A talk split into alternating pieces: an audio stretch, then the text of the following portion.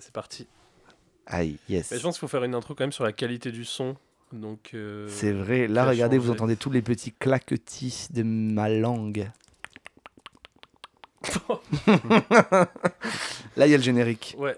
Pizzo, mets bien attention, on arrête le projet.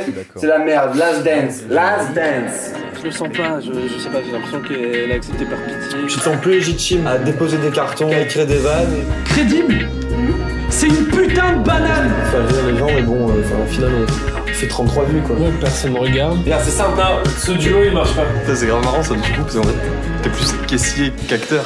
J'avais entendu plus qu'un sécateur. Je me disais, ouais. Bonjour, bonsoir, bonjour, bonsoir. Bonjour, du coup, tu parles très fort. Ah, je parle moins loin. Ouais. Ok, bonsoir à tous. Bonsoir Paris. Bonsoir Paris. On est de nouveau à Paris. Je saccade dans la voix. Le public est en délire. Le public est en délire pour recevoir notre invité Bien sûr. du jour. J'ai nommé. Je sais pas le dire. Clément Ah oui, B. Neige. Neche. Ouais, ouais, ah, bravo. Donc voilà, là, les gens s'interrogeaient quand Ouais, même en lisant. Ils disaient est-ce C'est qu'on dit vrai. Ou Benec Écoute, c'est une très bonne remarque. La plupart des gens se posent la question, mais certains prennent un parti euh, comme ça, et c'est souvent le mauvais. Ah.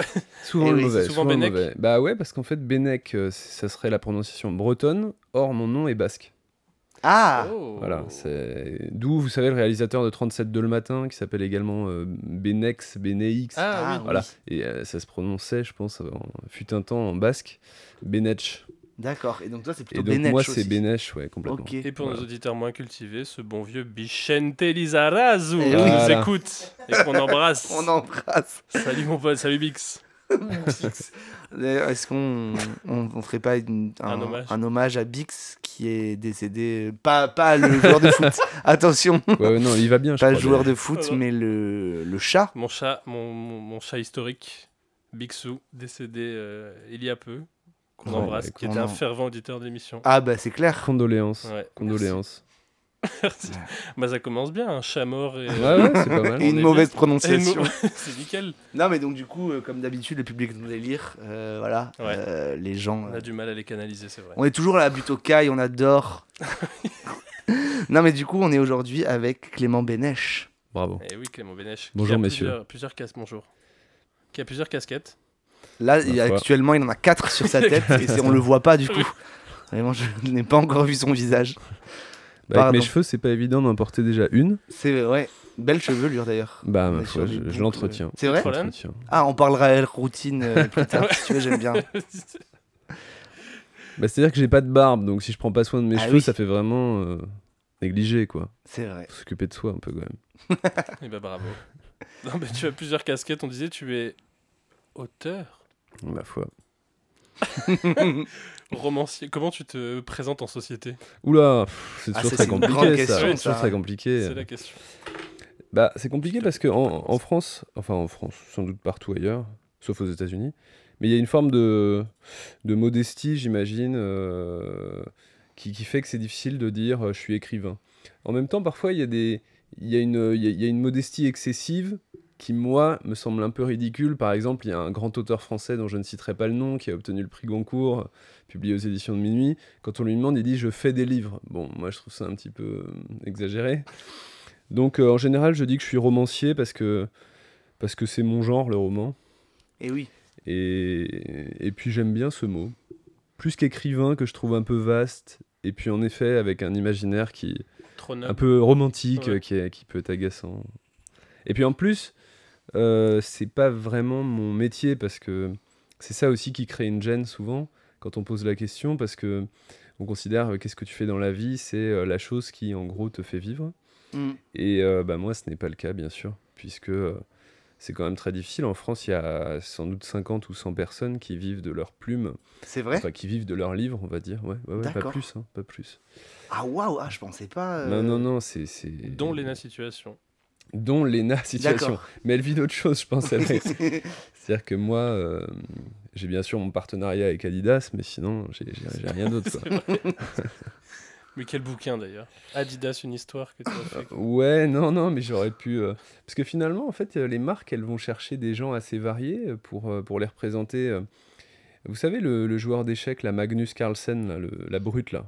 Du sans doute. Vous oui. voyez, qui est. Je sais plus s'il est norvégien. Qui nous écoute, ouais, ouais, ouais, Il est qui- sur Periscope. là. Et qui vient d'être battu par un. Indien de 16 ans d'ailleurs. Ah, j'ai Ouais. vu passer cette news. Et bah lui, il est, euh, il est égérie de je ne sais plus quelle marque euh, urbaine. Ok. Je me dis, comme Ah quoi, ouais. même les écrivains peuvent être des, des égéries. Bah, pourquoi pas, on passe le message. Voilà, moi je, Ouais. lance un appel comme ça, je suis disponible. Mais tu pratiques également un autre art urbain, pas du tout. tu, es, euh, tu es également euh, stand-upper? Alors voilà, grâce à vous Alors depuis voilà. peu, hein, je, je commence. Trop cool. Mais non, mais t'as as, commencé avant nous.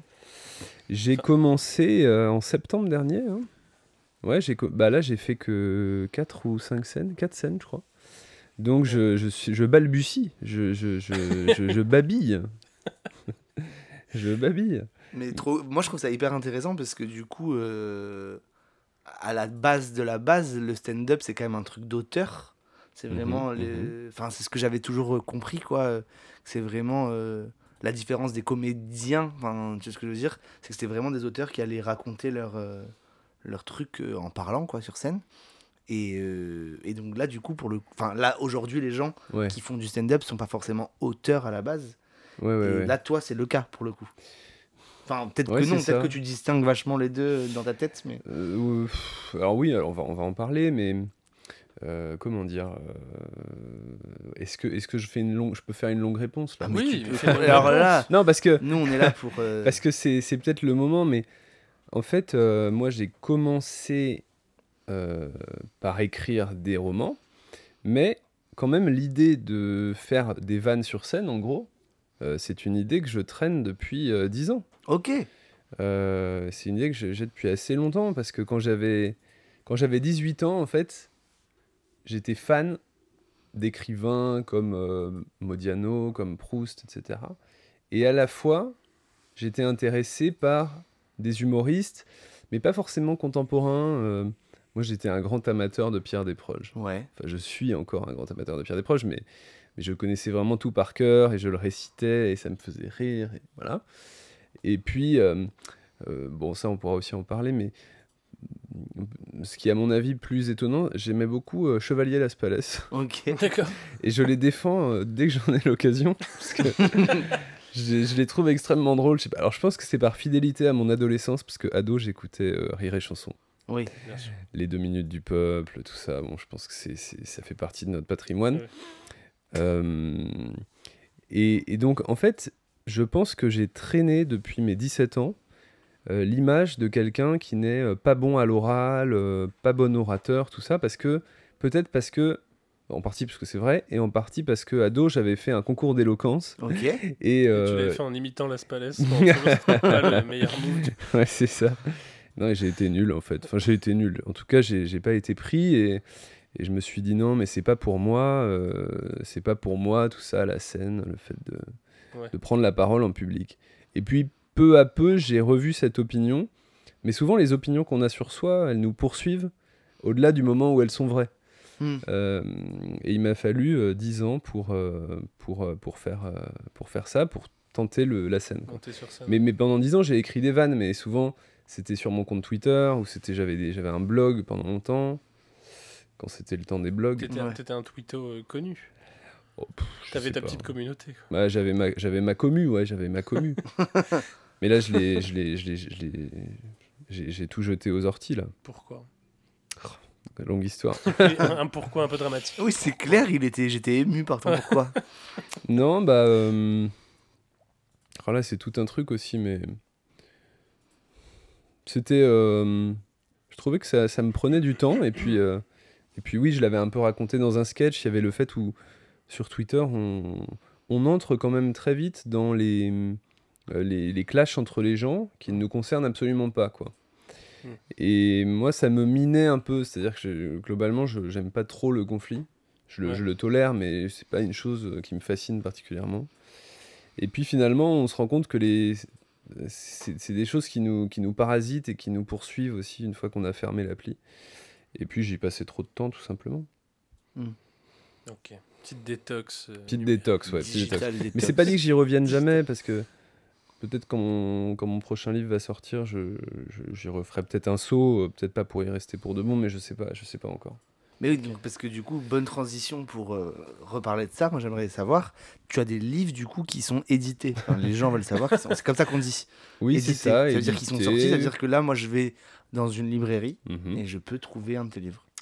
Oui, alors, alors on peut en parler. euh, édité, publié, oui, c'est un peu la oui, même chose. Voilà, c'est un peu la même chose.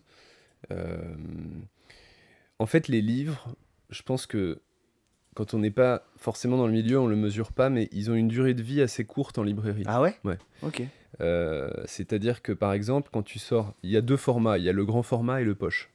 Quand tu sors ton livre, la première édition, elle est souvent en grand format. Ok. Et euh, sauf coup de bol, sauf succès, ce qui arrive pour un livre sur 20 ou 30, euh, eh bien, ton livre va rester trois mois en librairie. Ok. Ok. Euh, ça, c'est la majeure partie des cas, hein, la majorité des cas. Euh, après, il arrive que euh, le livre euh, plaise spécialement à un libraire et qu'il le garde pendant des années, Mm. qu'il le recommande à l'éditeur. euh, voilà. Euh, donc là, pour répondre à ta question, si tu vas dans n'importe quelle librairie, c'est pas sûr qu'il l'ait. Ils vont te dire on peut le Oui. commander. Mm. Voilà. D'accord. Mais en effet, euh, mon livre a été Il en est- librairie. Il est référencé, quoi, Voilà, voilà. euh, j'imagine. Et d'ailleurs, Sur livre.com. d'ailleurs, je crois qu'il y a une librairie niçoise Ah. dont le nom m'échappe à l'instant, mais qui a toujours mes livres. euh, La Sorbonne, Non, je crois pas. la bibliothèque du Masséna. Librairie Masséna, peut-être? C'est bien possible. Elle Ah. est bleue. Je Ça vérifierai l'info Ok. Et vous pourrez la, la mettre dans Mais le bien podcast. Sûr, Allez. Bien sûr, bien sûr. Mais on n'est pas écouté qu'à Nice, sachez-le. mais, Mais en majorité. mais en majorité. Euh, ouais, mais j'ai- je, je crois que c'est une des rares librairies qui est fidèle à mes, à Oh. mes livres. Trop cool. Donc euh, voilà. Mais euh, on vérifiera le oui, s'il faut, c'est pas du Oui, tout. c'est pas du tout. On vérifiera Le monteur nous donnera la bonne euh, C'est ça, c'est ça. l'invoque. information. Bien Ah. Masséna, c'est Ah. Ah, donc je c'est fais quoi J'appuie sur la barre espace Et, euh, et non, voilà, après le livre sort en poche. Quand il est en poche, il reste souvent plus longtemps en librairie. Ok. Euh, ou alors quand tu as un prix, etc. euh, voilà. Et oui, d'accord, oui. Et du coup, euh, tu... ça fait combien de temps que tu. Et ben mon premier roman, c'était euh, l'an prochain, ça fera 10 ans. Waouh Ouais. On a eu un waouh, ça continue. Trop cool Ouais, mais alors souvent, en fait, c'est parce que je, mon visage fait plus jeune ce que je ne suis. Mais en fait, je vais avoir 31 ans. Ok. Ah. Bah, c'est que. Bah, c'est. Mais Ouais. Je pensais souvent, que t'avais 42. donc euh, donc c'est pour ça, ça peut étonner. Mais euh, enfin, j'ai- voilà, j'ai Mais sorti. t'étais mon... jeune quand même 21 Voilà, j'ai sorti sorti mon 21 premier livre à jeune, 21 ans. Voilà, c'est ça. Ah oui, oui, oui. Et alors, parce que ça, franchement, je, je pense que peu de gens. euh, Quoique, pardon. Je me, je me fais les phrases tout seul, Oui. désolé, mais. On n'entend pas, nous. hein. Tu peux répondre aux questions aussi, hein, n'hésite pas. Moi, je pose non, le non, mais micro. c'est qu'en gros, j'allais dire, euh, peut-être que pour euh, les livres, euh, les gens ont plus la perception du temps qu'il faut pour le faire avant. Mais par exemple, ton livre est sorti à 21 ans. Mhm. J'imagine que tu ne l'as pas commencé l'année de tes 21 ans. Non, euh, quoique celui-ci était assez rapide à écrire, parce que Ouais. donc, mon premier roman s'appelait L'été slovène. Il est sorti donc chez Flammarion et c'était c'est un, c'est un petit livre, hein, relativement, c'est un petit roman. Euh, les snobs pourraient dire c'est une novella, comme on, comme on dit. Voilà. Euh, donc il faisait 125 pages. Et là, je l'avais écrit euh, dans les mois qui précédaient, mais c'était pas le premier c'était pas le premier roman que j'écrivais. Ok. C'est-à-dire qu'avant de, de publier ce roman, j'en avais écrit trois autres qui sont restés dans mes tiroirs, fort heureusement parce qu'ils étaient très mauvais. Ok. Donc je remercie les éditeurs qui m'ont envoyé des lettres de refus multiples, parce que j'en ai reçu pas mal. Je pense j'en ai plus d'une soixantaine à la maison que j'ai gardé précieusement. Ok. Notamment de Flammarion, qui allait devenir mon éditeur, mais pour mes manuscrits d'avant. Et euh, non, bah, pour raconter un petit peu, euh, j'ai procédé un peu comme au 19e siècle, c'est-à-dire que j'ai d'abord publié en revue, chose qui ne se fait plus beaucoup, mais dans une revue littéraire qu'on salue, qui s'appelle la revue Décapage. Excellente revue. Excellente revue. Dont le, dont le rédac chef est à Aix-en-Provence d'ailleurs.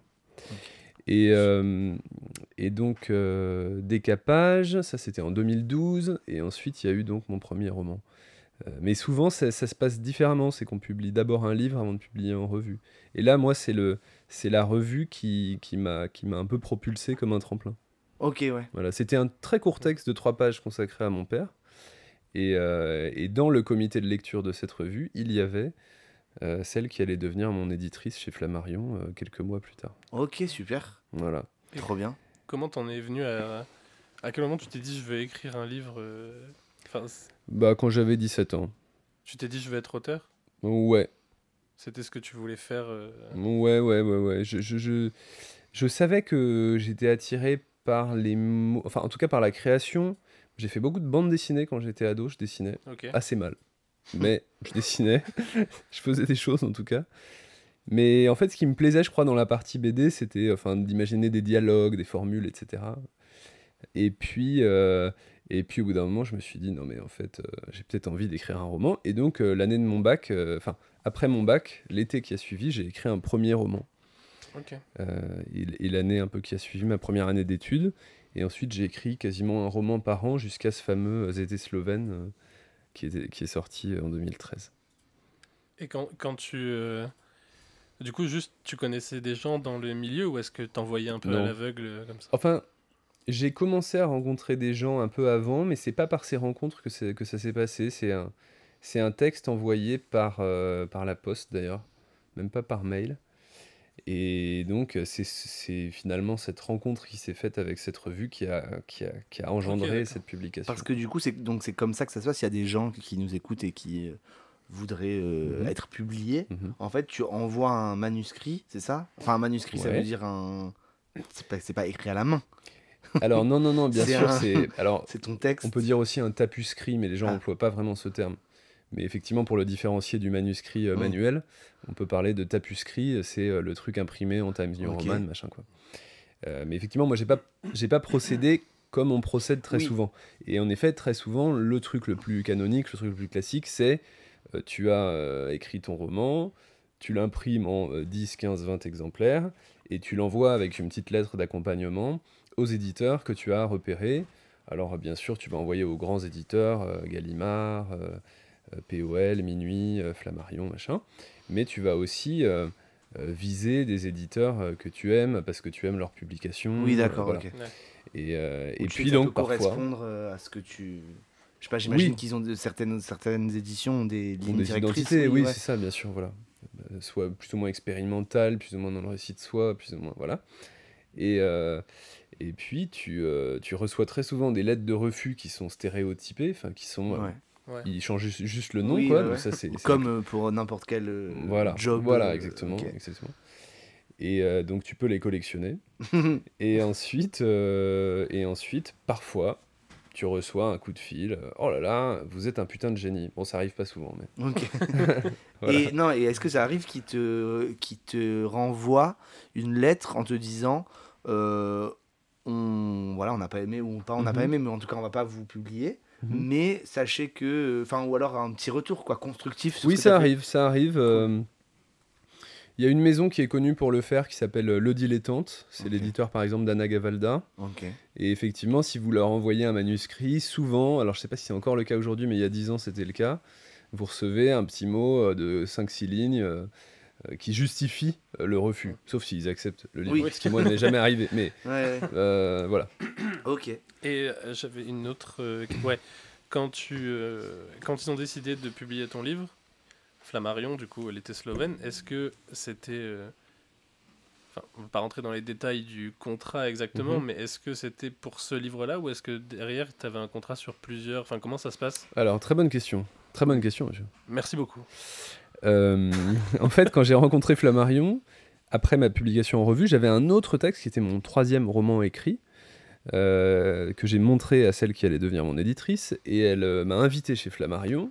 Donc j'avais 20 ans, j'étais avec ma petite veste mal coupée, et j'étais extrêmement stressé. Et surtout, il y a ce truc euh, qui est aussi dans les entretiens d'embauche, où ton interlocuteur est devant la fenêtre. Enfin, il est dos à une fenêtre. Donc il est un peu Ah en oui, contre-jour. ouais, c'est c'est assez impressionnant.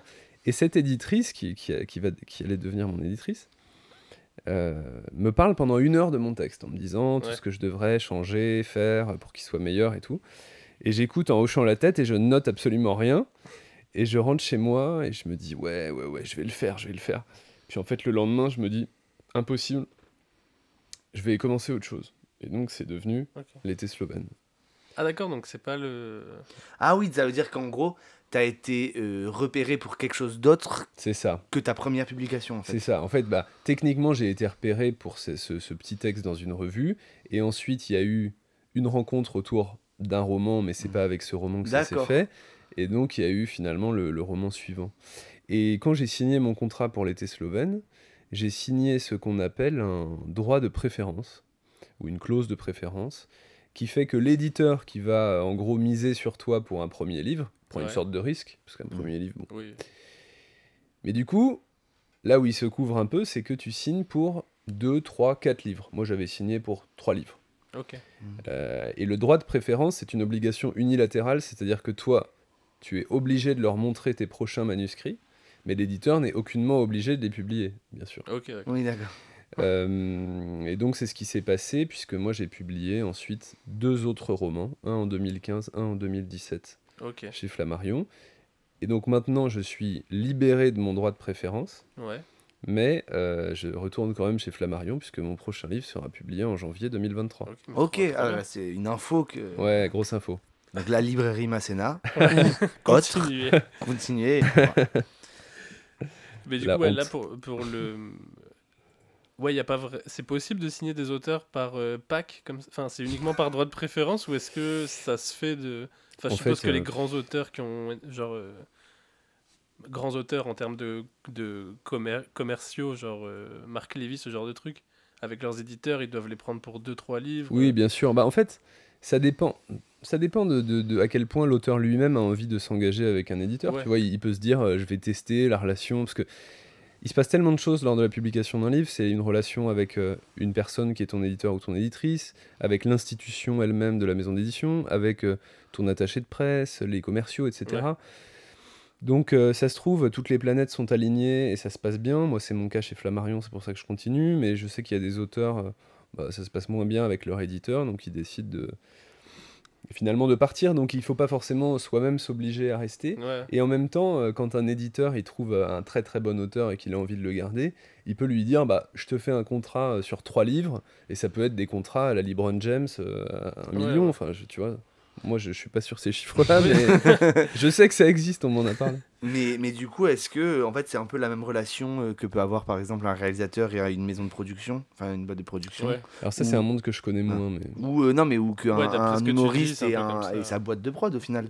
C'est-à-dire que tu peux très bien changer, tu, peux, tu pourrais changer Mhm. euh, dans ta carrière, pardon, euh, de d'éditeur. Enfin, Oui, oui, oui, c'est d'ailleurs assez fréquent. c'est hein. assez fréquent, Ouais. d'accord. C'est assez fréquent. euh. Alors moi, c'est vrai que j'aime bien les carrières à la Kobe Bryant ou à la à Tony Parker, quoi. Donc euh, où t'es assez Oui. fidèle Ouais, à ta, ton, ton, ton Bien truc sûr, bien et au maillot, quoi. Ouais, ouais. Moi, c'est un peu le, c'est un peu le modèle que j'ai en tête et je me dis, je préfère toujours la continuité à la rupture s'il n'y a pas de raison de, de, de, de, de- de- de rupture, en fait. J'aime Ouais. bien le proverbe américain If it's not broken, don't fix it. Ouais. Si ce n'est pas cassé, ne le répare pas pour les auditeurs. Voilà, merci. ouais, ouais, mais c'est c'est- mais bon, tout peut arriver, mais Oui. euh, moi j'essaie de faire durer, quoi. C'est dur d'être loyal, mais c'est bien. Ma foi. Et, et du coup, euh, la, moi, une question, parce que, enfin, pour, je reviens, je reviens toujours un peu en arrière, mais donc, du coup, tu disais que donc à Côté 17 ans. rétrograde un petit peu. Exactement. à 17 ans, tu t'es dit, voilà, je vais devenir auteur, etc.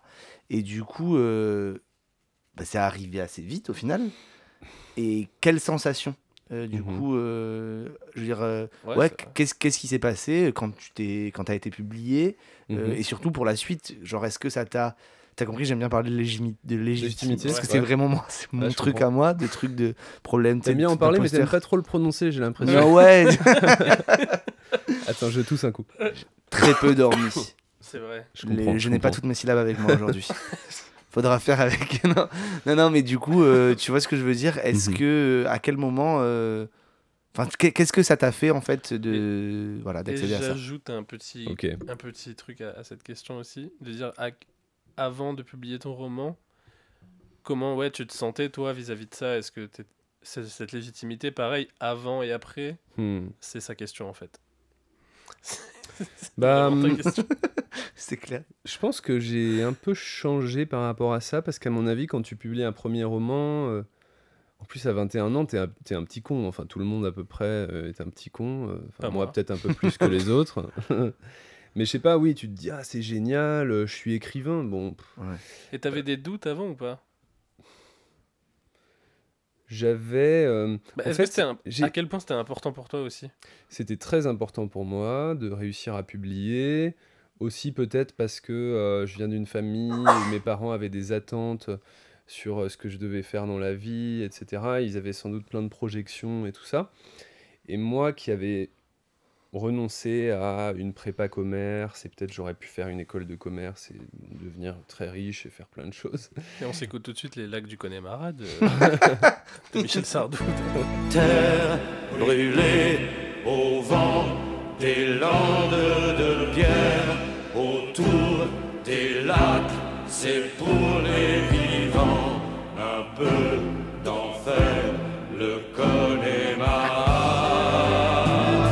Donc là, on, on reprend après la Là, chanson. hein. Exactement. D'accord. C'est marrant parce que Connemara, ça fait l'objet du livre de, nouveau livre de Nicolas Mathieu, là. Vous savez, là, qui a eu le Goncourt. Oui, on, euh, bien sûr. Voilà, bien sûr. bah, Nicolas Mathieu qui a eu le prix Goncourt il y a quelques années. Là, il sort un nouveau bouquin, là, il l'a sorti il y a un mois, et ça s'appelle Connemara, et c'est en allusion à la chanson. Ah, Ok. à la voilà. chan- euh, pas au- à la région. Non, non, euh, pas à la région, à la chanson. à la chanson. ok, trop cool. Voilà, Trop cool. sur euh, ce qui relie les Français euh, par-delà les, les classes et tout. J'ai pas encore lu le bouquin, il est sur ma table de nuit, et je vais le lire. Et euh, pourquoi on parlait de Connemara De- Non, tu disais que tu avais renoncé à faire Oui. une école de commerce. Oui, oui, oui, oui, oui. Alors voilà, mais t'as- ça, c'est marrant que tu dis ça. Je, crois- je pense que dans le bouquin, il y a justement ce truc un peu. De- de oui. Et euh, non, j'ai renoncé. Après, j'aurais peut-être pas été pris, mais en tout cas, j'étais pris en prépa et j'ai arrêté ma prépa euh, en cours de route. Commerce, du coup. Ouais, commerce. Parce que je me disais, euh, c'est pas ça que je veux faire et je me sens attiré par euh, la littérature, la création. Et donc, pour vous répondre sur la question de la légitimité, je savais que je voulais faire quelque chose avec les mots, mais je savais pas si ça allait être euh, faire des livres. Et, et quand je dis des livres, des romans, ça aurait pu être complètement autre chose.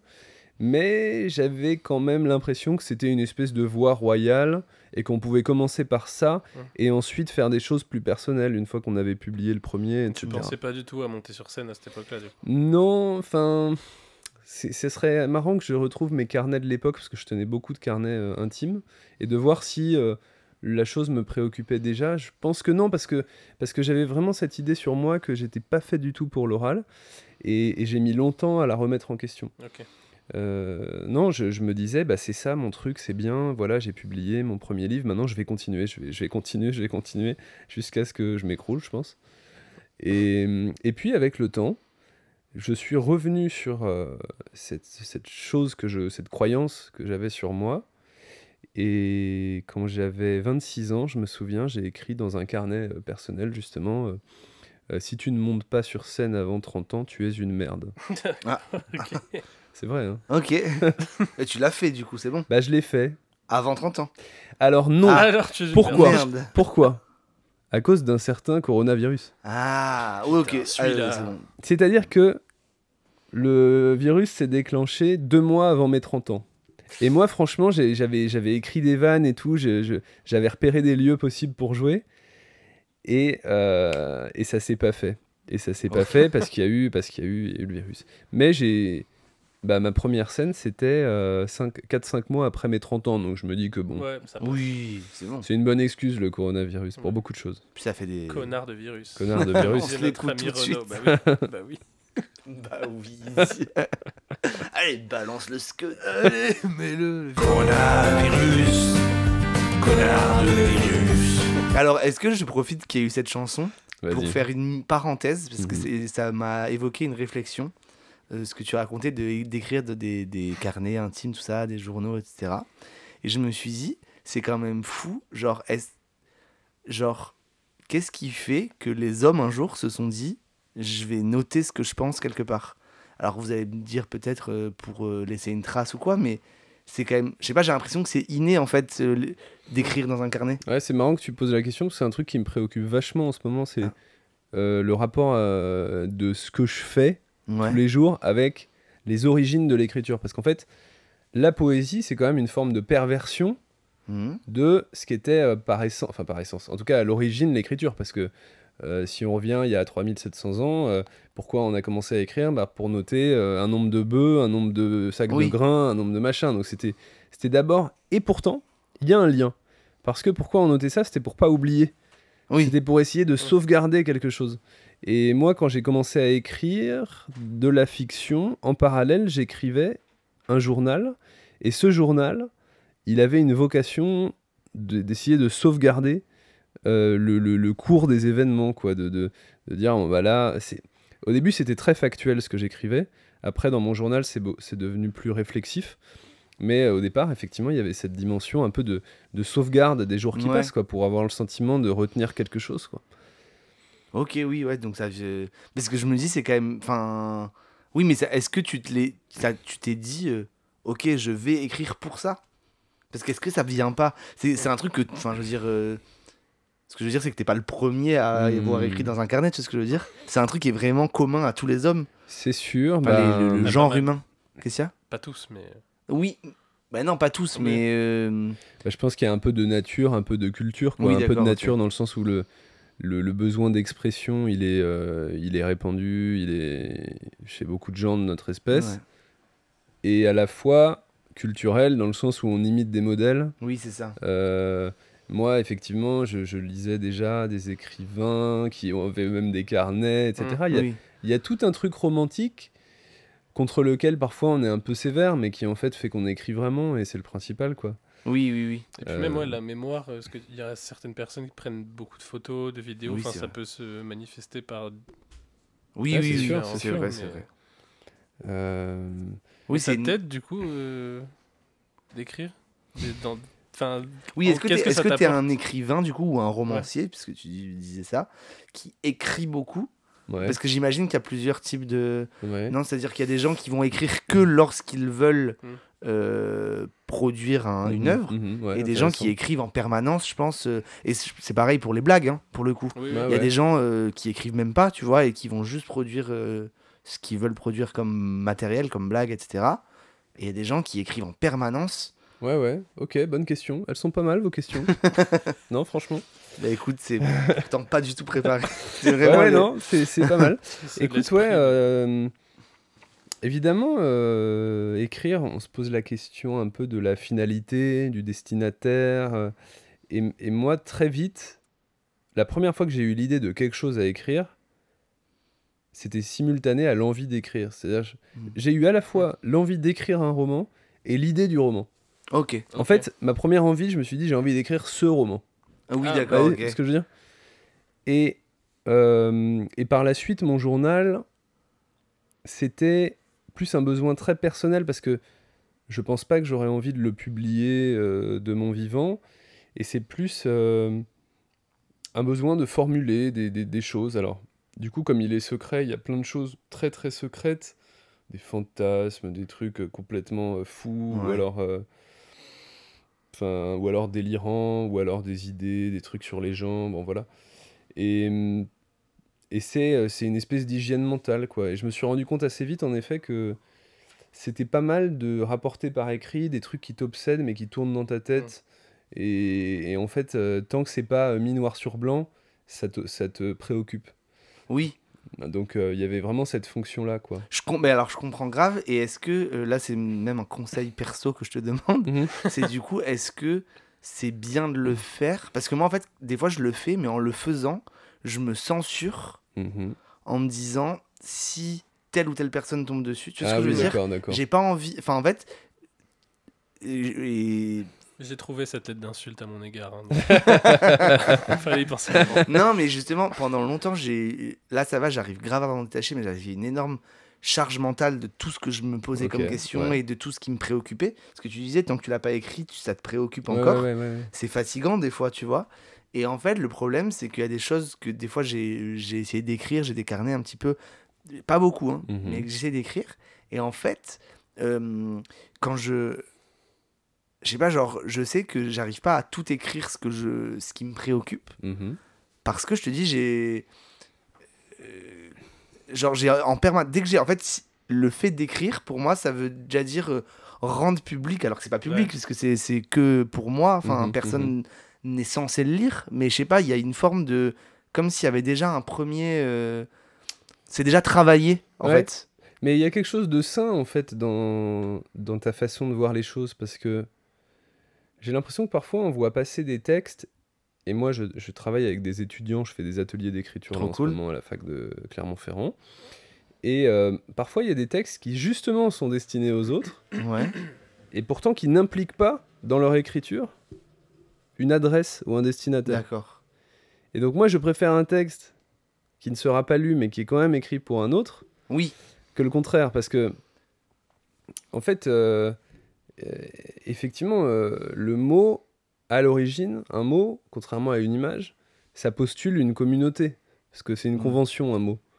Le mot, je sais pas, bœuf, ça ne veut dire quelque chose que parce qu'il y a une communauté, parce qu'il n'y a pas de Ouais. rapport entre le mot et, Et, oui, et l'objet. c'est intéressant, des, trucs en fait c'est forcément subjectif en fait un mot, contrairement à une image.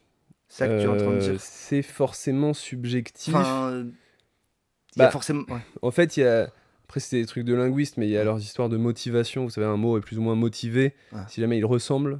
Ah Par oui. exemple, euh, je sais pas. euh, Il y, a- y y certains mots qui ressemblent un Oui, peu à oui. la, à la chose. Oui, oui. J'ai- crash qui me vient, mais c'est pas très français. Voilà. voilà. Mais c'est ça. Euh, oui, oui, voilà. Alors après, si on veut s'amuser avec de faire de la philosophie, il y a euh, un dialogue de Platon qui s'appelle le Cratyle, Ouais. où il y a un personnage qui dit les mots viennent euh, de leur, enfin de, de, de la chose elle-même. Donc on, on dit qu'un mot est cratilien en linguistique quand euh, il ressemble à ce qu'il désigne. Ok. Mais je sais absolument plus pourquoi on parle de ça. Euh, le, le- les, que les mots sont euh, une euh, qu'il y a une communauté, enfin que. Oui, oui, oui. Voilà. En fait, euh, pourquoi je dis ça? Parce que effectivement, euh, moi j'ai l'impression que j'écris toujours pour une adresse. Ouais. Enfin, c'est comme si j'avais quelqu'un quelqu'un d'autre en tête euh, quand, Mais est-ce que t'as pas aussi le, le fantasme que ce soit publié un jour euh, Si, mais peut-être après ma mort, tu vois, après Ouais. ma mort. Oui, parce que Mais quand est-ce que même. tu fais pas un peu pour ça du coup euh Mais c'est moi c'est la question. C'est des fois je me dis ça, tu vois, j'écris et je me dis mais t'es ridicule parce que t'écris un truc euh, limite. euh, Enfin, ou à la base je veux l'écrire pas pour que ce soit lu Ouais. en fait. Et Ouais, d'un ouais, coup- ouais. Mais ça me vient en tête de me dire. Putain, peut-être quelqu'un un jour va le retrouver. et va- tu vois ce que je veux dire Ouais, ouais, ouais, mais du coup, c'est une crainte qui est en même temps un fantasme. D'un point de vue Oui. freudien, c'est intéressant. Ouais. Et d'ailleurs, on est sur un canapé là. On, Oui, est, oui. sur un, on est sur un, sofa- sur On un C'est la- le setup habituel. Ouais, c'est ça, c'est ça. peu. C'est vrai. Là, je suis allongé là. Et on prend des notes. Mhm. Euh, mais oui, oui, écrire pour les autres. Non, non, tu mais- disais que non, tu disais que c'était euh, euh, un, fan- enfin, Un fantasme. un fantasme. Un fantasme. Non, alors moi, euh, quand même, je pense que je suis principalement le destinataire de ce journal, mais moi dans 10 ans, quoi. Ah oui. Ouais, donc c'est Voilà. pour toi pour avoir. Ouais, Oui, c'est c'est parce que j'ai- besoin de garder une trace, euh, et puis même euh, bah, parce que là, ça fait plus de 10 ans que je le tiens, ce journal, Et donc euh, Tu repasses dessus des fois? de temps en temps, ouais, Et je qu'est-ce que- m'insupporte d'ailleurs. Ah. Mais vous savez, cette théorie là, scientifique qui fait qu'on renouvelle toutes nos cellules tous les 7 ans, théorie qui m'obsède. Ah, je, Ah. savais pas, ouais, non. Bah, c'est qu'en fait, tu es euh, consti- Enfin, à part. Alors, il paraît que c'est pas vrai de toutes les cellules et que certaines cellules sexuelles, notamment, euh, sont euh, inamovibles. Ok. Mais que, en fait, ton corps. euh, Ah oui, ton corps, en fait, tu perds des cellules, Oui. tu perds des cheveux, ta, ta peau se désagrège un petit peu, et tu refais des nouvelles cellules à partir de ce que tu manges. Et qu'en fait, le renouvellement, un renouvellement complet, c'est un peu comme le Sénat, ça prend Oui. 7 ans, quoi. Ok. Et je suis obsédé par ce truc, donc je me dis, mais en fait, je suis une personne différente d'il y a 7 ans. C'est comme le. C'est pas un truc. euh, euh, on se baigne jamais dans la même rivière ou un truc comme ça. Alors, euh, le... Non, ou le On ne bateau. se baigne jamais deux fois dans le même fleuve, ça c'est Héraclite. Et il y a Oui. y a l'idée du bateau de Thésée. Tu ah, pensais à ça? Oui. T'as fait des études de philo? De, le- J'ai fait une prépa littéraire. Ah bah voilà, c'est ça. Oui, oui. Et d'ailleurs, parce que Barthes en parle dans un de ses, dans un de ses essais, et Mhm. je profite de cette tribune que vous m'offrez pour dire à tout le monde que Barthes se trompe. Ah. C'est dans Roland Barthes par Roland Barthes, et il dit que c'est le vaisseau des Argonautes. Donc moi j'ai cherché mille ans le vaisseau des Argonautes, et il se trompe. C'est le bateau de Thésée, et c'est en effet une figure antique de ce bateau qui part d'un port et qui arrive dans un autre port. Et entre les deux, en fait, toutes les pièces du bateau sont changées les unes après les autres. Parce qu'on imagine qu'il ramasse une planche ici, une planche là. Et de sorte que quand le bateau arrive au port euh, d'arrivée, il n'y a plus une, une- une seule pièce du bateau original. Ok. Et donc, c'est voilà, c'est c'est aussi une figure qui, moi, me, me préoccupe Bah, pas c'est un mal. peu la Et même c'est chose. la même chose, Oui, hein, c'est Ouais. le renouvellement. Et l'idée de Barthes, c'est que euh, ce qui assure la continuité, c'est le nom, c'est de garder le même nom, en fait. D'accord. Mais c'est effectivement, c'est une manière de, de- de plaquer une identité. Et c'est marrant parce que quand on parlait justement du fait que je me voyais ado comme, euh, je- comme ne pouvant pas faire quelque chose Mm. à l'oral, et ben c'est un truc que j'ai gardé de mon moi de il y a longtemps. Quoi. Donc, Et de, entre temps, je me suis renouvelé comme un bateau. Quoi. Se renouveler comme un bateau, c'est peut-être le, le titre de l'épisode. C'est pas mal, c'est pas mal. Mais ok, vas-y. J'avais une question et, et elle est partie, mais euh, gagner un peu de temps, ça va me revenir.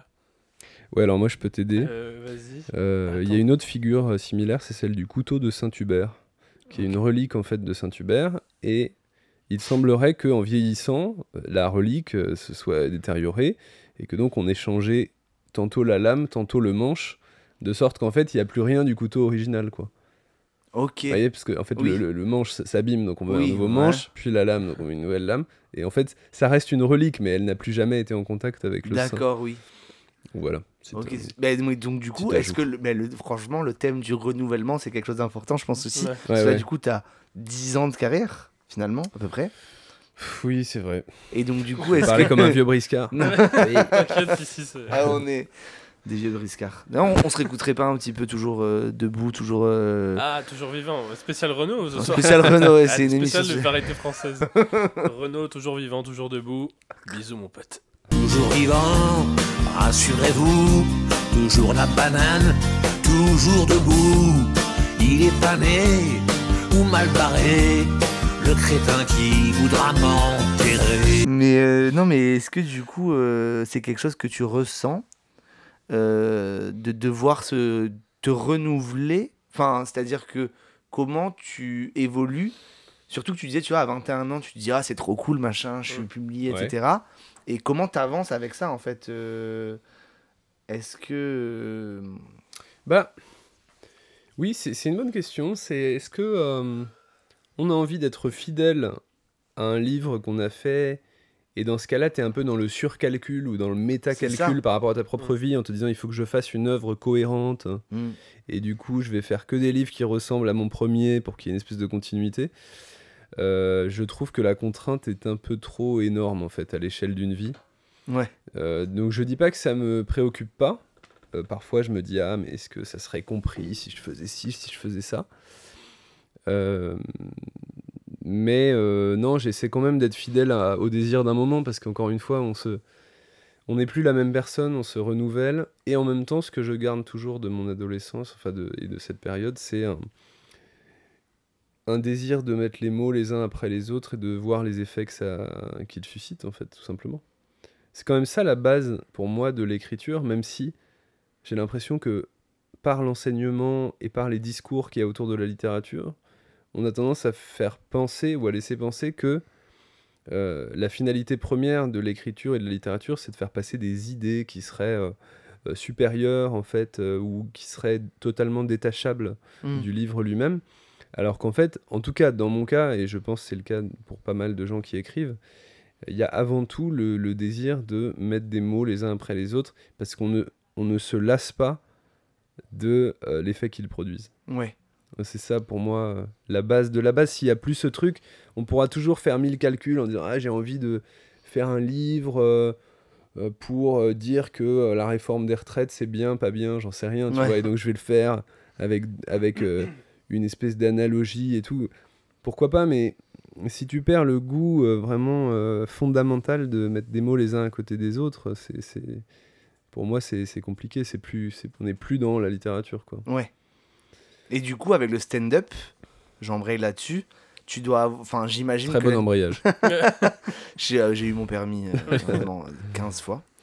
T'as eu 15 fois ton permis 15 fois mon permis, j'ai- j'aime bien le dans repasser de plusieurs pays différents. Globetrotter, C'est ça. Permis bateau, permis vélo. Ouais, évidemment. permis bateau, mais. Non, mais donc du coup, est-ce que tu, j'imagine que la différence, c'est que tu parlais euh, de, de se délecter de l'effet euh, que les mots Mhm. que tu choisis ont. Ouais. Là, j'imagine que tu as un retour direct, du coup. Oui, oui, alors effectivement, euh, ça c'est une bonne remarque parce que, par exemple, là, le livre que je suis en train d'écrire, je l'ai commencé en août 2019. Ok. Et il va voir le jour en janvier 2023. Donc, quand je dis que je l'ai commencé, c'est j'ai mis la première ligne, mais ça faisait un an ou deux que j'avais l'idée vaguement. Quoi. Donc, il y a certaines idées que j'ai eues en 2017. Je me disais, ah putain, ça c'est pas mal. Et en fait, il y a peut-être un mec en janvier 2023 qui va faire, ah bien joué. tu vois, mais il y a certains jours, je me dis, mais cette temporalité, en fait, elle est, elle est invivable. ouais, ah, c'est ok, c'est. Ouais, alors après, forcément, euh, l'écriture d'un roman, c'est pas une suite de punchlines ou une suite de Oui, vannes. oui, bien sûr. Il y, a- il y a toujours quand même euh, dans un roman des, des trouvailles ou des choses où tu, tu te dis j'ai envie de savoir ce que les gens vont en penser. Et, euh, et la temporalité du roman peut être très frustrante. Pour mon premier roman, ça m'a un peu faussé la perception parce que je l'ai terminé un mois de novembre et il est sorti en mars, quatre mois après. Ah oui, ouais. Donc euh, après, euh, je, je, j'ai- je- je me suis dit, ah bah c'est comme ça. Et en fait, non, ce n'est pas comme ça. D'accord, ouais. Ce n'est pas comme ça. Là, j'ai eu, il y a eu un alignement de planètes. Mais donc, effectivement, le stand-up, c'est le moyen, enfin, c'est un moyen de, de- d'obtenir un, un retour extrêmement rapide. Donc, c'est très banal hein, ce que je dis hein, là, mais d'obtenir un retour extrêmement rapide sur, euh, sur ce que je suis en train d'écrire.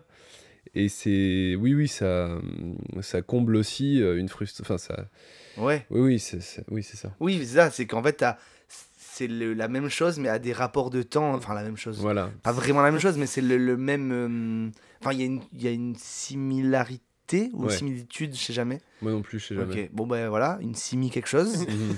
euh, entre les deux. Hmm. Mais la principale différence, c'est la, la durée, quoi, entre le. Le. Le. L'idée et la...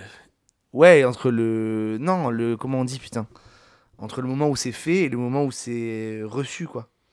Entre l'émission et la réception, quoi. Oui. Euh, c'est pas ça ton idée? Si, je crois À que ouais. Je sais pas. Je suis plus très sûr de moi.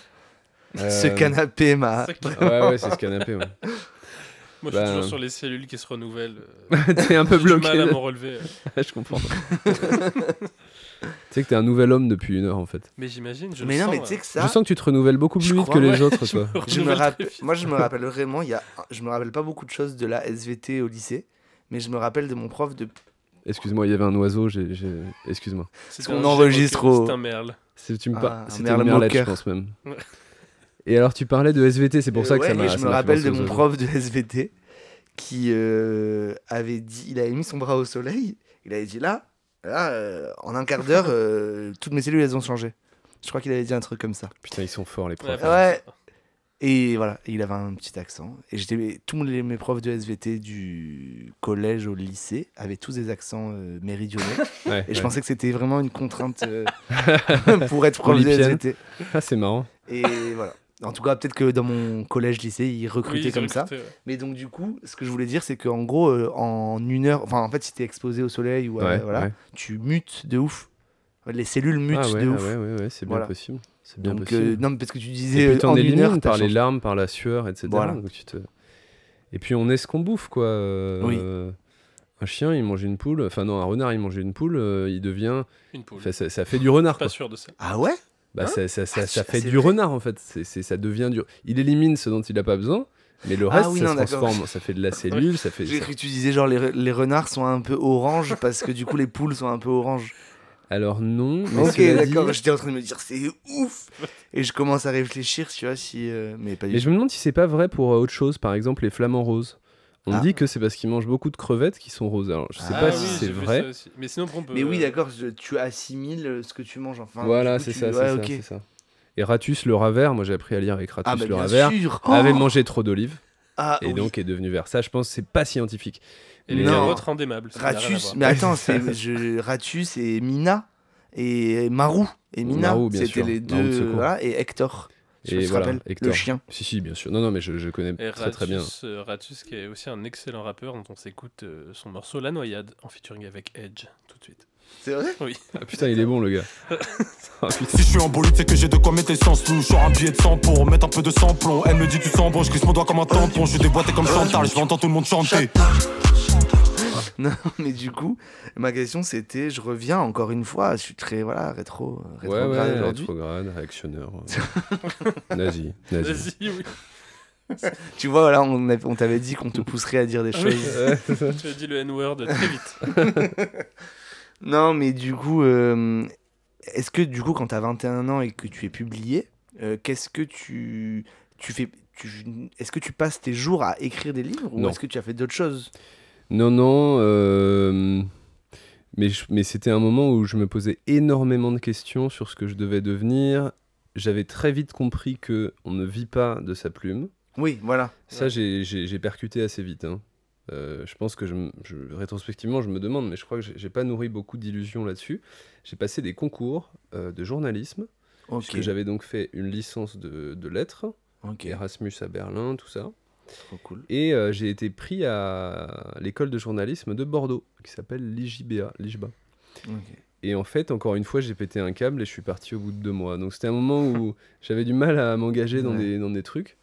Et en effet, c'était sans doute lié au fait que je me disais, il faut, que je- faut que je consacre tout mon temps à mon deuxième roman. Et ça, c'est quelque chose que j'attribue aussi un peu à la jeunesse, parce que rétrospectivement, je sais pas si j'aurais dû faire cette école jusqu'au bout, mais en tout cas, euh, je pense pas que ce soit une bonne chose de se consacrer euh, entièrement à un roman, euh, du moins euh, pas du début à la fin. Je trouve que c'est bien en fait de d'avoir des collègues, d'avoir des rendez-vous, d'avoir Mm. des choses fixes. Mm. Et puis, ne serait-ce que parce que à long terme, en fait, ça nourrit Bien sûr. le romanesque de, de- de- de discuter, de rencontrer des gens, de voilà. Et donc par la suite, j'ai travaillé quand même trois ans en CDI comme éditeur de livres pour enfants Ok. jusqu'à il y a cool. deux ans. Voilà. Ok, trop bien. Trop cool, oui. Donc, du coup, et... mais par contre, les, les métiers, entre guillemets, euh, enfin, les, les occupations Mhm. que tu as eues étaient toujours liées quand même à la, à la littérature ou à l'écriture. Voilà, la Bah, création. ça. En fait, j'ai essayé d'y échapper pendant longtemps en me disant il faut que j'ai un métier qui soit pas dans le livre Ouais. euh, ou pas dans la littérature. Et le meilleur compromis que j'ai trouvé, c'est de travailler dans le livre pour enfants, avec effectivement, comme tu vois, on parlait de Ratus, donc on retombe sur nos pattes, euh, avec une sorte de sentiment de, de dette ou de loyauté par rapport à ce qui, moi, m'avait élevé, en fait, euh, tout, tout ce que j'ai lu quand j'étais petit, euh, ado, et qui m'a donné le goût des histoires, le goût des mots, des écritures, de l'écriture. Et, et puis, du coup, bah, j'ai travaillé un petit peu chez J'aime lire et ensuite chez Albin Michel Jeunesse. Et c'est un monde que j'aime aussi parce que, contrairement à certains de mes camarades de, de, de- de master, j'ai fait un master dans l'édition à la Sorbonne par la Mhm. suite, euh, j'étais très intéressé par l'illustré. Sans doute aussi par fidélité à, à mon désir de, BD quand j'étais Ouais. ado, où j'étais un mauvais dessinateur. Donc je reste, je reste très facilement impressionnable par les. enfin, je suis très facilement impressionné par les, par les illustrateurs et, euh, et la BD et tout. C'est pour ça que je feuilletais. euh, je feuilletais. moi, ce que j'aime, c'est les monstres. Euh, parce que j'aime bien, euh, j'arrive pas à le dire, mais voilà, c'est ça. Je, mais- C'est une BD que possède euh, Titon Georges Pizzo qui nous héberge aujourd'hui, qu'on peut, qu'on peut remercier. On le travers- remercie. En- remercier, embrasser, applaudir, tout ce que vous voulez. Il, il nous entend pas, Non. il est complètement Il est dans son monde, il est dans sa bulle. dans sa bulle, on s'écoute tout de suite. Diams. Ah, Ah. ok, non, oui. Pourtant, t'aimes bien Diams. Oui, mais bien sûr, mais je voulais écouter My World de ah oui, d'accord. Ah ouais, Je sais pas, vous avez vu, je sais jamais dire les RL en. Enfin, dès qu'il y a un R en anglais, je galère un Uh-huh. Ça se prononce Wow. rafra. peu. non, mais j'ai souvent dit, à McDo, je dis toujours un petit, un petit rap. Tu vois? D'accord. J'arrive pas à dire le mot Ouais. rap. Un- Pas, pas rap, hein, Oui, oui, le le vrap. Ah, le comment vous dites? d'accord. Like a- un rap. Un rap. Un rap, ou alors effectivement, euh, si t'admets le côté franchouillard, tu dis un vrap. Et oui, voilà. Ah ouais, Et ouais. du, du coup, Mais là, tu vas Moi, je dis carrément. rap tout le temps. Ouais, ouais, rap, ouais, ok. Moi, j'ai un, me wa- un petit, un petit rap. devant le- ouais, ouais, c'est ça. devant Non, tu mon- commandes à la chef borne. cuistot kebab et lui dire euh, euh, euh, rap. Ah oui, mais c'est vrai qu'ici, euh, c'est surtout en pain les kebabs, et donc du coup, tu te- t'es obligé de demander C'est en, vrai, en galette. ouais. Très vrai. Ouais, dans le sud, Parce on que est dans le sud, plutôt- on est, on fait pas dans le pain. euh, les- Ah ouais Ouais. Ce que vous appelez les grecs. Ouais. Grec, kebab ou euh, Euh, gyros. Voilà, on met ça dans, dans des galettes. Dans des galettes, de- ouais, de- de- ça- de- Alors, fun fact, Tel puisque des vous, êtes sur les Oui. kebabs. Oui, bah vas-y. Vas-y. Savez-vous que le gyros, Oui. ça vient du grec euh, gyros qui tourne Parce que la viande tourne. Mhm. Et ça a donné aussi euh, les carrefours giratoires. Eh oui, Ah. ok. Ou les gyro-broyeurs. Enfin, tous les trucs qui tournent, c'est gyro, avec quoi. euh, Voilà. Voilà. et Gyrophare. gyrophare. Petit fun fact. Et euh, gy- gyrophare, bien sûr. gyra- Et le les- Giro, qui est la course, euh, le tour Ça veut dire d'Italie. tourner le Ouais. girare en Voilà. italien. Et un tournesol, c'est un girasol. Ouais, Bravo. Tourne. putain. Et donc, ah, ben ça, c'est un mot qui ressemble à ce que je disais tout à l'heure. On retombe sur nos pattes. Ouais, c'est ça. Excellent. Mais donc, du coup, euh, c'est le moment d'arriver à la question. Là, je pense, tu vois. Oula, ouais. putain, je sens que je vais. C'est- Non, non, c'est- c'est une question. pas, Elle est très très C'est simple. très simple. Vers qui son, ton vote va se tourner euh, euh, Alors non. Non, Je l'ai su à l'œil question, bah oui. moqueur. L'œil- moqueur, un petit bar dans le 13 e Non, la question, elle est très simple. Tu y réponds comme tu veux et comme tu la comprends. parce qu'elle est vaste. Donc euh, la question est la suivante comment tu te sens? Alors vis-à-vis, je t'aide un peu pour pas non plus te, te jeter dans, Mhm. dans le vide, mais tu peux soit prendre la question euh, au présent, Mhm. maintenant, Sur ce canapé. sur ce canapé. non, mais soit, euh, oui, euh, tu viens de nous dire que tu as publié un livre, tu peux parler de comment tu te sens, tu peux parler plus généralement comment tu te sens vis-à-vis de ton futur, de comment tu te situes avec euh, ce que tu fais, tes passions, comment tu arrives à vivre, actu- enfin, comment, euh, comment tu te sens, quoi. Très bonne question. C'est une question qu'on poserait à tous nos invités. Ouais. ça, Ouais, pour ouais, le ouais. coup. Non, mais c'est intéressant parce que je me sens comme à, à la fin d'un cycle et au début d'un nouveau cycle. Ça fait 6 ans et Alors, 8 mois, là. mais tu crois pas si bien dire. Tu crois pas si bien dire parce que mon premier livre est donc sorti en 2013 et mon dernier en 2019. Là, c'était un petit essai et c'était un essai qui a obtenu un prix. J'ai eu mon premier Oh, prix en 2019 là, à l'Académie française. Trop bien. Waouh. Ouais, je suis content. C'est Bah, ça ça m'a ça m'a mis un peu de sous de côté. Voilà, je- c'était mon premier prix et il se trouve que c'était doté de 15 000 balles. Ah bah, Waouh. waouh. Voilà. C'est quoi que l'intitulé du prix? Ça s'appelle le prix Cora Institut de France de l'essai Oh. littéraire. Ça va. mon, mon livre, euh, quand je l'ai sorti, je m'attendais pas à avoir un gros lectorat parce que c'était consacré quand même à, à la photographie dans le roman. Donc c'était c'était un sujet assez niche. Et puis voilà, j'ai j'ai eu ce prix. Et pourquoi je raconte ça C'est parce que j'ai l'impression que ça a fermé un cycle et qu'ensuite il y a eu ce moment où, bon, alors euh, en plus euh, je suis tombé amoureux, euh, Oh. bon voilà. Et puis euh, j'ai commencé ce nouveau livre qui m'a pris beaucoup de temps, mais c'est parce que j'étais en train de changer de cycle, je pense aussi. Et euh, au cours des versions du livre, parce qu'il a connu quatre versions différentes, Mhm. et ben je me suis rendu compte, euh, notamment grâce à mon éditrice qui m'a fait un retour en ce sens, que j'étais en train d'écrire pour la première fois une comédie, mais euh, une vraie comédie quoi. Ok. Euh, et donc, euh, On, on parle de. Parce que là, c'est une question vraiment euh, Ouais. de, de typologique, je sais pas si on disait comme ça, mais ça se dit comédie pour un roman? Bah justement, euh, c'est pas un mot, en- t'as raison, c'est pas un mot qui est, qui est très intuitif pour parler du- Ouais. d'un roman. D'accord. Euh, parce que finalement, il n'y a pas tellement de livres qui, euh, qui se revendiquent Oui, drôles dans le genre du roman et tout. Il y c'est a le- pour quand ça même le livre 2000 blagues euh, sur les blondes. Ouais. Alors, moi, à mon époque, on Tu l'avais lisait... préfacé, il me semble. préfacé, j'ai pris un petit chèque. à mon époque, on lisait le livre de Mister Blague, toujours dans la lignée de Rire et Chanson. Mister Blague? Ouais, Je connais pas. ça vous êtes peut-être On est Trop jeune. Bah, c'était Mister Blague, en fait, à chaque heure, quand t'écoutais Rire et Chanson, il y avait une blague. C'était souvent d'assez mauvais goût. Et donc, ils avaient édité un gros bouquin, c'était le, le best-of. Et, Ah oui, il fallait et bien avec mettre un, tout ça sur copain, on, on parcourait ça avec euh, beaucoup de plaisir. et donc, bref, euh, pourquoi je dis ça? Non, parce qu'en fait, ça a été concomitant ou contemporain au fait de commencer le stand-up pour Et moi, ouais, et donc de, de, de, de voir qu'en fait, j'avais envie de faire des trucs drôles. Euh, et donc, c'était aussi le réaliser à mes propres yeux. Et, et donc, peut-être prendre un chemin euh, un peu différent de ce que j'avais fait avec mes premiers romans, où certes, il y avait un peu d'humour, mais c'était euh, fondamentalement, c'était des romans d'amour. Mm. Le troisième roman était un roman un peu d'espionnage, mais c'était dans le fond aussi un roman d'amour. Et là, de me dire, bon, je, je- voilà, j'assume.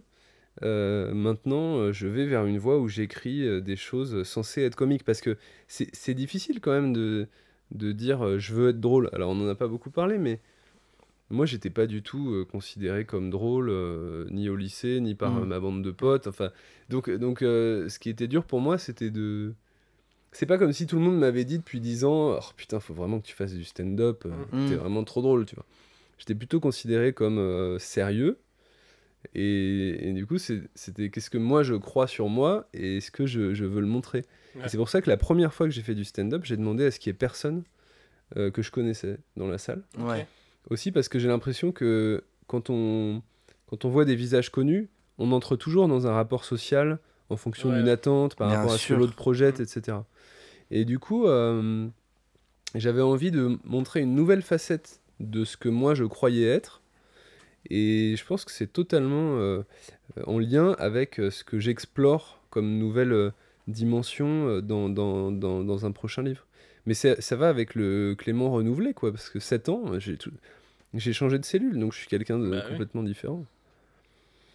Mais ouais, c'est euh, le truc des 7 ans là m'a vraiment travaillé parce que je viens de capter un- une boucle de 7 ans que j'ai eue. Ah ouais, ah ouais. Boucle de 7 ans. Non, non, non, mais ouais, ouais. Et je suis en C'est train de marrant. me dire, waouh et, euh, et je suis- et après, j'ai arrêté de calculer parce que du coup, j'écoutais plus du tout. Et je me suis dit, non, vas-y, reviens dans l'émission.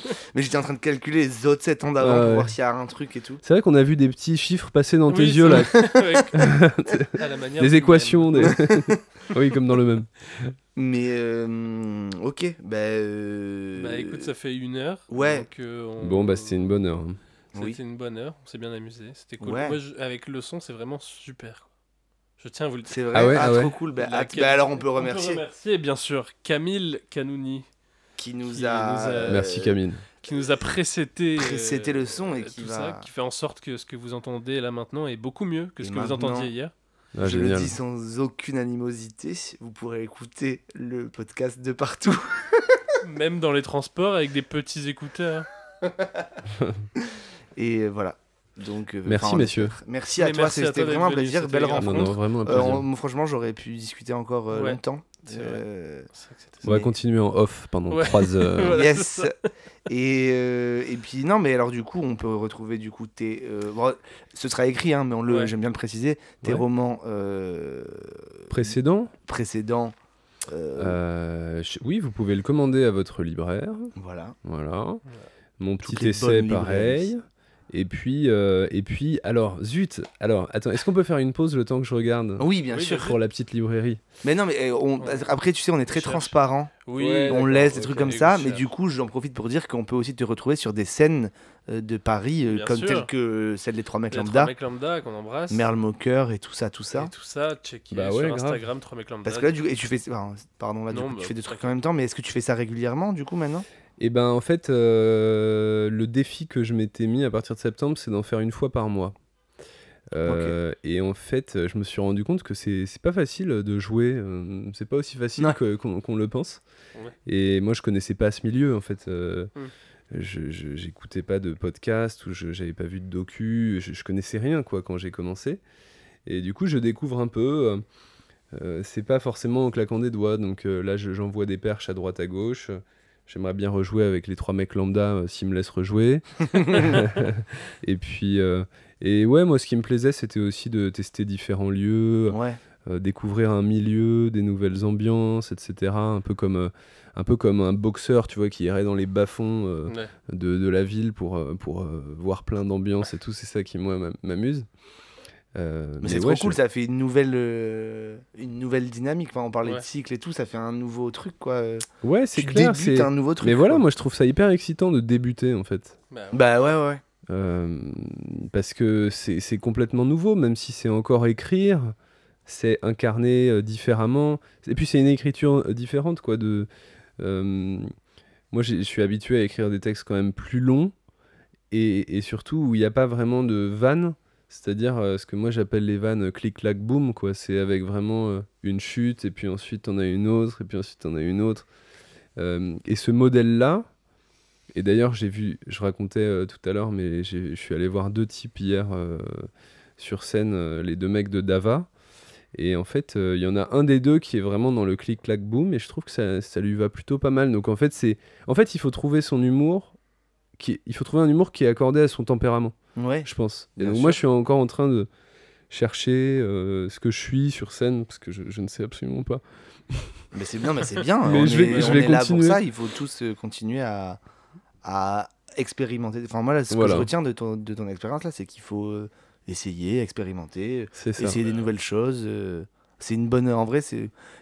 À chaque fois, j'ai l'impression de tirer des leçons de ce que nous ont raconté les. Non, mais euh, en Oui, vrai, bah, s'il y a des trucs le à hein. retenir, c'est ça, quoi. Ouais. Ouais, ouais, Ça, ouais, c'est sûr. Et, euh, Et le bateau de Thésée, le quand le même. bateau de. Thésée. Et non, et il y a un autre truc que- parce que je trouve que ça, c'est un, question, un questionnement qui revient souvent et surtout, je pense, au début de la vingtaine comme ça, sur le côté, tu vois, euh, essayer de faire des, des à- d'avoir des occupations. Ouais. euh, c'est un bon débat. Bon, là, on n'a pas le temps d'en parler, c'est pas grave, mais les gens peuvent y réfléchir chez Mmh. eux au truc de est-ce que euh, vaut mieux avoir un taf qui a rien à voir avec ce que tu veux faire comme moyen d'expression, Mhm, comme art ou mhm. quoi, ou au contraire essayer d'avoir des tafs dans le même domaine. Mhm, mhm. Et bah, je pense qu'il y a des bonnes réponses dans les deux, tu vois. C'est sûr. Mais en l'occurrence, toi, j'ai l'impression de ce que tu disais, et moi, de ma propre expérience, je trouve aussi, et ma stage, j'ai l'impression peut-être aussi, c'est qu'en fait, quand tu as un taf qui est quand même lié à ce que tu. qui est dans ton, le même domaine, Mhm. et ben. euh, ça te donne quelques facilités, j'ai l'impression. Ouais, en fait, voilà, c'est. Moi, je, je mesure toujours tout au tempérament. C'est-à-dire que tout est une question de, de tempérament. euh, c'est Il n'y a pas une éthique, en fait, qui serait bonne pour euh, tous les artistes. Moi, j'ai l'impression que ce qui me nourrit, c'est euh, de faire euh, des choses professionnellement qui sont pas directement liées. Pardon. Oui. qui sont pas directement liées à mon travail. quoi. Mais bah, et c'est-à-dire qu'en gros, la leçon, en fait, même, je suis en train de dire, c'est euh, quoi qu'on veuille créer ou produire, Mhm. il faut se nourrir pour pouvoir sortir quelque chose. Et donc, euh, tu peux pas, ce que tu disais, euh, te bloquer pendant euh, 10 ans et faire qu'écrire ton livre. Enfin, c'est- ça doit exister, mais en tout ça, cas, c'est que- important de se nourrir aussi, quoi. Pardon. Oui, parce que l'écriture, c'est intrinsèquement une activité qui euh, trouve son, son, son fuel en dehors d'elle-même. Ouais. C'est pas le cas de toutes les activités. Par exemple, euh, si tu veux être très musclé, bah tu fais, euh, euh, tu fais de la musculation, quoi. Oui. oui, mais il faut que tu manges. Il y a une alimentation qui va. T'as raison. Il y a aussi une dimension extérieure, mais C'est-à-dire que si tu, je pense que si tu fais de la muscu sans te nourrir jamais, euh, ça te Bien meurt, sûr. je pense. bien sûr, mais t'as- c'est c'est beaucoup plus, comment dire Oui, non, mais c'est beaucoup plus direct. C'est beaucoup plus. euh, C'est ça. Il y a hop, une ligne ouais. en fait. C'est Oui, oui, c'est oui. quand même plus. Il y a un protocole. Alors que l'écriture, il n'y a pas vraiment de protocole. On ne sait pas ce qui fait qu'on va être meilleur dans l'écriture. Il y a des écrivains euh, comme euh, Borges euh, qui sont qui sont des écrivains de bibliothèque qui ont écrit parce qu'ils ont énormément lu. Mhm. Et puis t'en as un peu de l'autre côté du du gam- enfin du de la comment dire du schéma spectre, ouais. du spectre. Euh, je sais pas, Kerouac, Nicolas Bouvier peut-être, même si Bouvier était un grand lecteur, mais des gens qui, qui vont plus se nourrir de ce qu'ils ont vécu. La question c'est, voilà, quel tempérament on a, où est-ce qu'on se situe sur ce spectre-là, et comment on devient meilleur dans ce qu'on est, quoi. Ok. Ok. Mais bah, je propose qu'on. Bah, hyper intéressant. Ouais. Merci. Non, merci à vous tout. les gars, très bonne question, franchement. Non, non. Bah, c'est lié. euh, nous, comme tu as dit, euh, on fait des discussions et c'est lié finalement à l'invité. Voilà. C'est vrai. Je terminerai juste un truc, les amis. Vous pouvez pas le voir et c'est frustrant du coup. Mais est-ce que on te dit que tu ressembles à Vincent Lacoste? Ah, oui. c'est vrai. Et oui, Eh voilà. oui, je eh voulais oui, quand même oui. terminer là-dessus. Ouais. C'est vraiment moi en plus de- du profil là où je suis. euh, Ouais, ouais, ouais. Voilà. Effectivement, euh, alors, je- euh, fun fact, Oui. Euh, J'écris Je un peu dans la presse et j'ai fait un, j'ai écrit un portrait de Vincent Lacoste pour Vogue Homme Oh. il y a quelques années et donc j'ai rencontré Vincent Lacoste et l'idée qu'on se ressemble euh, ne l'a pas beaucoup euh, intéressé ni même amusé je crois mais c'est un truc qu'on me dit euh, moi très très souvent Ok. Voilà. et quand j'avais vu le film avec lui c'était Hippocrate je crois Ouais. il y avait notamment un moment où il tourne la tête et il y a un profil où vraiment j'ai eu un moment de, comme dirait Freud, d'inquiétante étrangeté. vraiment, je me suis vu moi-même. quoi. Je- Ah ouais, c'est flippant ça quand ça arrive. Voilà, voilà. Mais euh, très sympa par J'ai ailleurs, pareil ça, quand je regarde jusqu'à la garde avec euh, Denis Ménochet. Pas... Bon, on en parlera en off, mais Oui. euh, il est temps de conclure cette émission, mais je te raconterai un truc après. Ok, très bien. mystique. Voilà, c'est bien. Voilà. On finit par la- les traditionnels trois mots. Vraiment, je le dis avec de moins en Ouais, moins c'est vrai, de, plaisir, mais on dit trois mots euh, qui n'ont absolument, enfin, qui n'ont pas du tout forcément de rapport avec euh, l'émission. Mhm. C'est simplement pour le plaisir de terminer avec trois mots Ok. euh, que les gens euh, peuvent nous écrire pour nous dire qu'ils sont allés jusqu'au bout de l'émission. Ah, d'accord, d'accord. Voilà. Chacun en dit un, c'est ça? Chacun en dit un, C'est ça, euh, n'a pas forcément un rapport avec l'émission. Ok, ok. C'est à moi? Ouais. Ouais. Moi, j'allais dire livre, la nullité de l'improvisation. Lutin. Villebrequin. Alchimiste. Oh, ouais. Ouais. T'es allé la chercher où celle-là? C'est pas un livre que t'aimes bien par hasard non, mais non, même pas en plus. Enfin, même pas, je l'ai pas lu quoi. Désolé. On embrasse. Bonne soirée à tous, bisous. Bisous, merci, ciao. Au revoir. Bisous, merci, ciao. Ouais. Yes.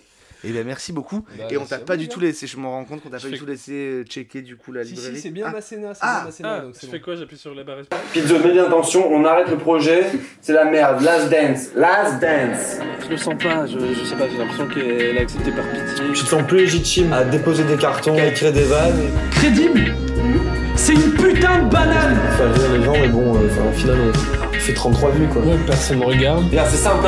Ce duo il marche pas. C'est grave marrant ça du coup, parce qu'en fait, t'es plus caissier qu'acteur. J'avais entendu plus qu'un sécateur. Je me disais.